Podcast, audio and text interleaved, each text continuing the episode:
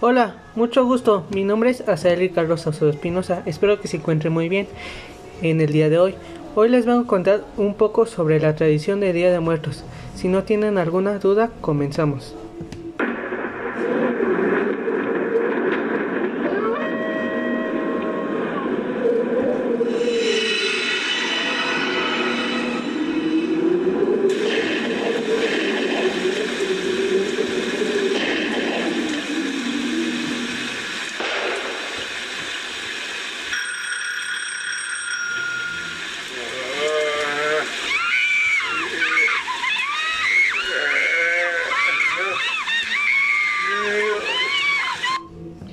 En la época prehispánica, el culto del muerto era uno de los elementos básicos de la cultura. Cuando alguien moría, era enterrado envuelto en un petate y sus familiares organizaban una fiesta con el fin de guiarlo en su recorrido al Mictlán, el dios de la muerte.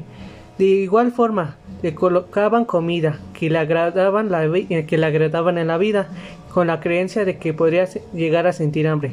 El Día de Muertos, en la versión indígena, implicaba el retorno transitorio de las animales de los difuntos, quienes regresaban a casa, al mundo de los vivos, para convivir con los familiares y para nutrirse de su esencia del alimento que se les ofrece en su hogar.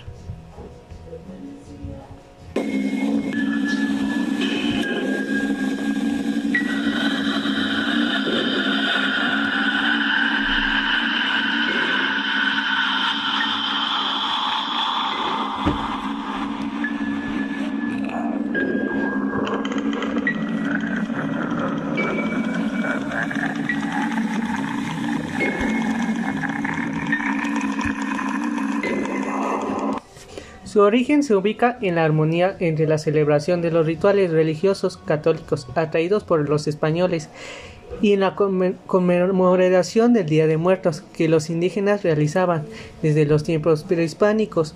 Los antiguos mexicas, mexicas, zapotecas, tlaxcaltecas, totonecas y otros pueblos originarios de nuestro país trasladaron la veneración de nuestros muertos al calendario cristiano, la cual coincidía con el fin del ciclo agrícola, principalmente en el cultivo del país.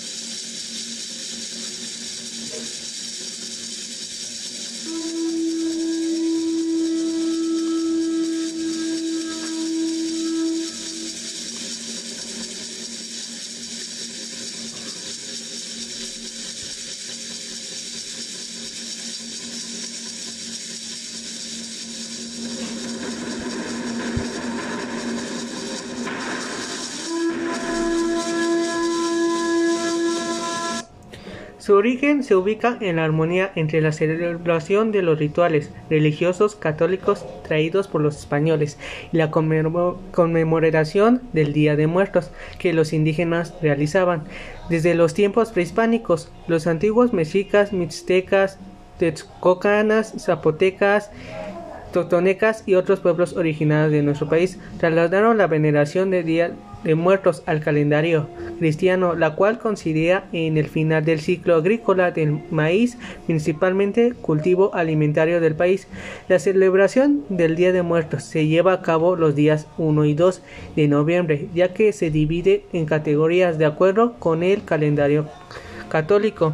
El primero de noviembre corresponde a Todos los Santos, día dedicados a los muertos chiquitos y niños y el día dos de noviembre a los fieles difundientes, es decir, a los adultos.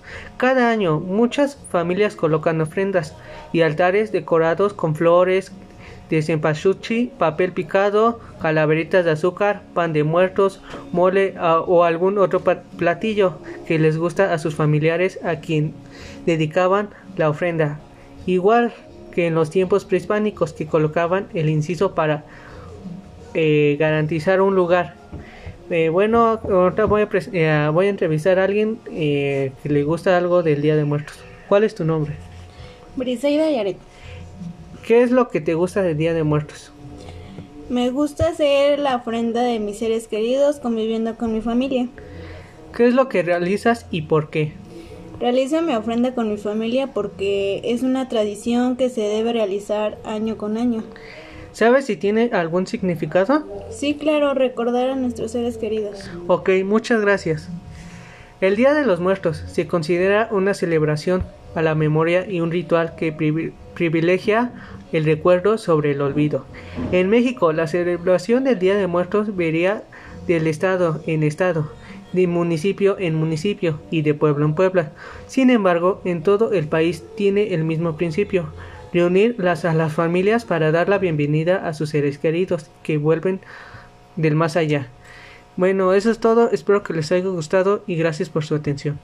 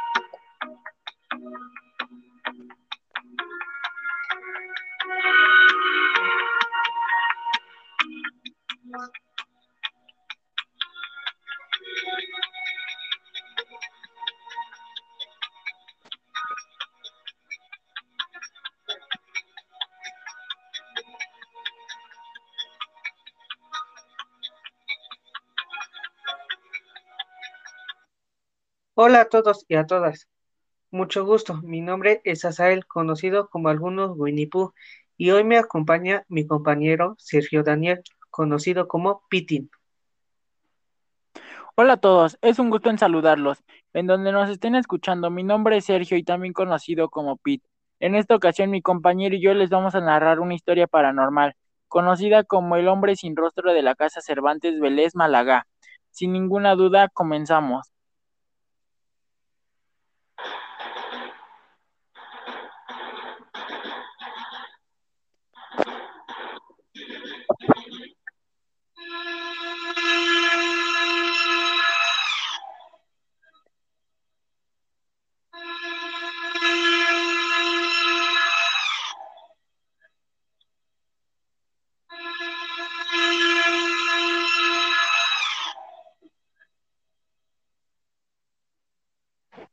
El hombre sin rostro de la Casa Cervantes Vélez-Málaga.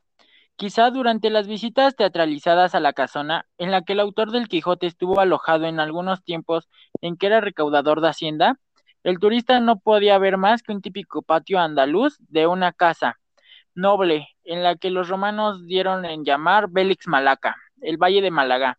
Es por la noche cuando, según cuentan los trabajadores, los sonidos y las visiones inexplicables rondan entre las arcadas de esta casa.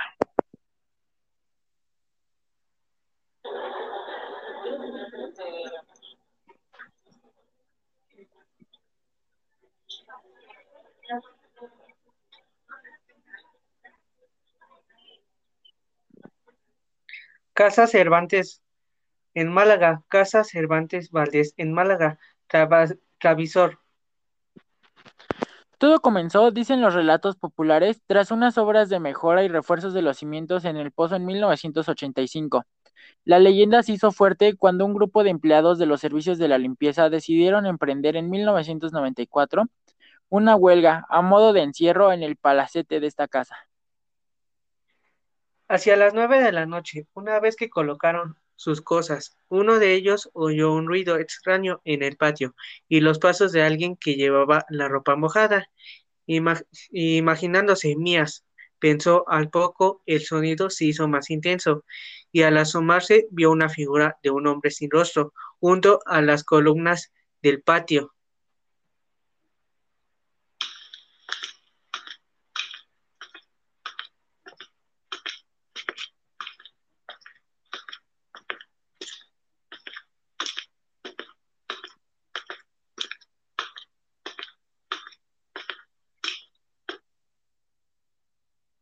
Enseguida se encontró la historia trágica que daría significado al suceso. Hace más de doscientos años, un hombre que vivió en la casa cayó al pozo una noche que se asomó para sacar agua. Era tan estrecho el espacio que no pudo darse la vuelta y murió ahogado.